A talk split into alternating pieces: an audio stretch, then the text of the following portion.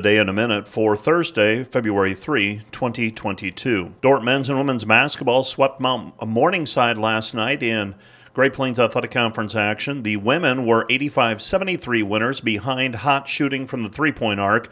Dordt, 15 of 24 from the three point line, led by Ashton Verbeek's 18 points. Dordt has now won 12 games in a row. The men's game was sealed by a pair of Bryce Kopic free throws with under three seconds remaining for a 75 74 win.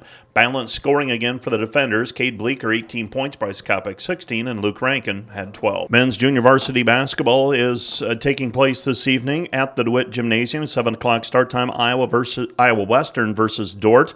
And uh, the Dordt junior varsity teams also go on the road for a pair of women's and men's contests in Sioux City at Morningside. The men's track and field team is rated number three in this week's national ratings, while the women moved up one spot to eighth place I beg your pardon, to seventh place in the pollings. It's a busy weekend ahead. Dordt Track and Field in action tomorrow. The uh, Dordt Defenders hockey team will conclude its home regular season with a game tomorrow night versus Iowa State. And the varsity cheer and dance teams are at the Doane Cheer and Dance Invite in Crete, Nebraska tomorrow.